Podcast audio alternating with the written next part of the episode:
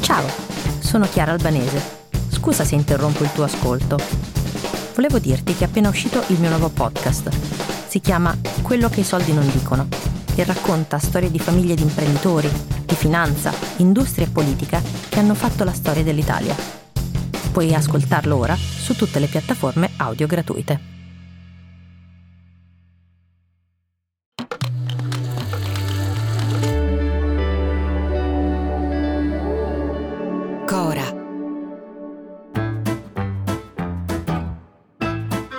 Sono Luca Bizzarri, questo è un podcast di Cora Media e si chiama Non hanno un amico.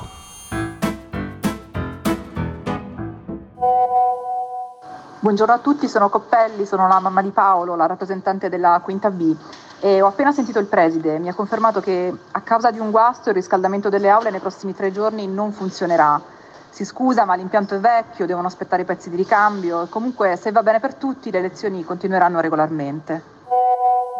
Buongiorno, Francini, mamma di Elisa, terza F. Ma eh, di nuovo, scusate, ma già Elisa ha preso il raffreddore l'altra volta quando erano esplosi i caloriferi?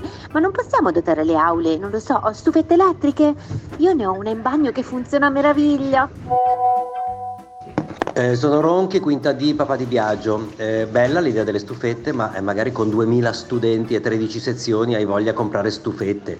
Mi pare che di freddo non sia mai morto nessuno, dai, al limite si mettono un maglione in più e vanno a scuola. Rompiamo, va. Sono Bazzani, mamma di Steve, rappresentante prima H.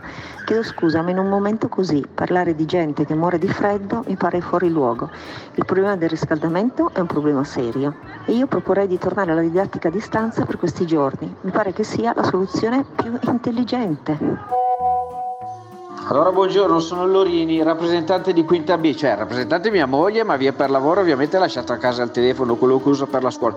Sentite, Sentite i figli a casa no, eh. io quell'incubo lì l'ho già passato. Oltretutto, scusate, quando sono andati a fare la gita sulla neve, io di ragazzi disperati in giro per il freddo non ne ho visti. E io che lavoro sui tetti non rompo mica le palle alla gente per il freddo. Ivaldi, rappresentante di Terza F, sono il papà di Massimo. Allora, io in realtà approfitterei di questa cosa del freddo, eh? perché a quest'età ho letto, più si fanno anticorpi meglio è.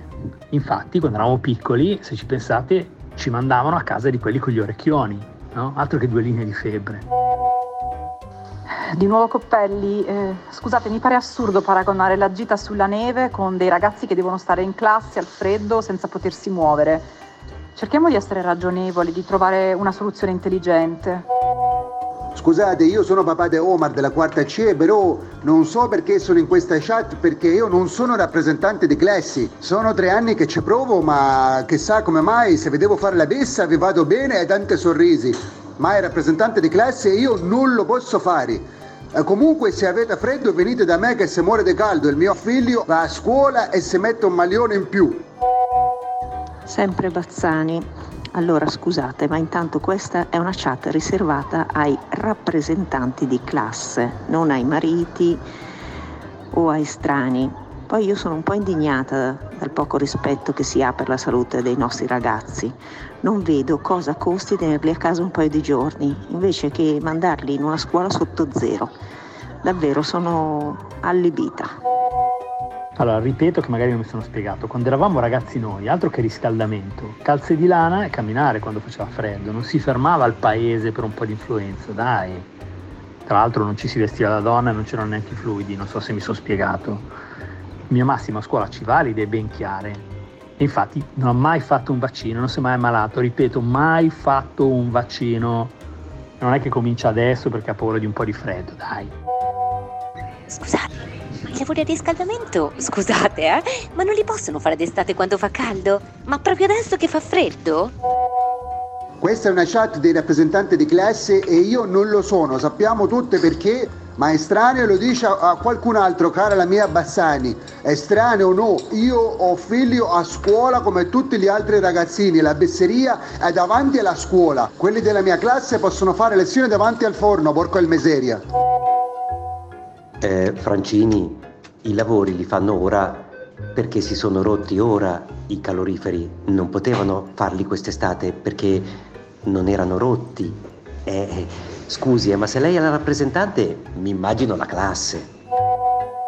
Allora, ho sentito il preside che però non desidera essere messo in questa chat. Lui dice che la scuola resta aperta e di fare come volete. Allora, ancora Lorini, eh, scusate, ma ha ragione il preside. Ripeto, io non conto niente perché conta la signora e la rappresentante è la mia signora.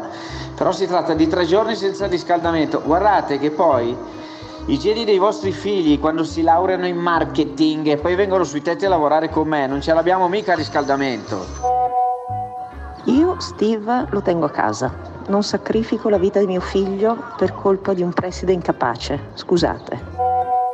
Scusi Bazzani, ma cosa c'entra il preside con la calderina rotta? Ma davvero vi fanno rappresentanti di classe a voi? A loro sì, a me no. Tre anni che ci provo, mi fanno tante sorrisi ma non mi votano mai. Ma tranquilli che quando poi i vostri figli si laureano in comunicazione, poi vengono a fare le pizze da me e poi stanno al caldo.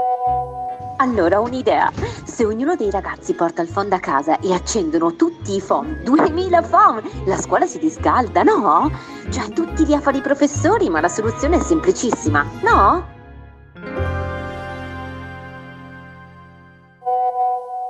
Non hanno un amico. Torna lunedì.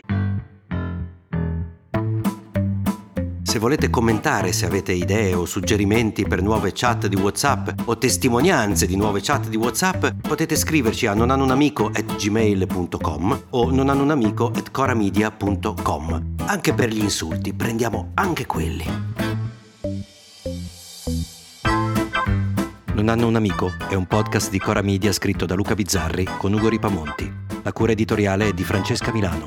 La post-produzione e il sound design sono di Filippo Mainardi. La supervisione del suono e della musica è di Luca Micheli. Il producer è Alex Peverengo.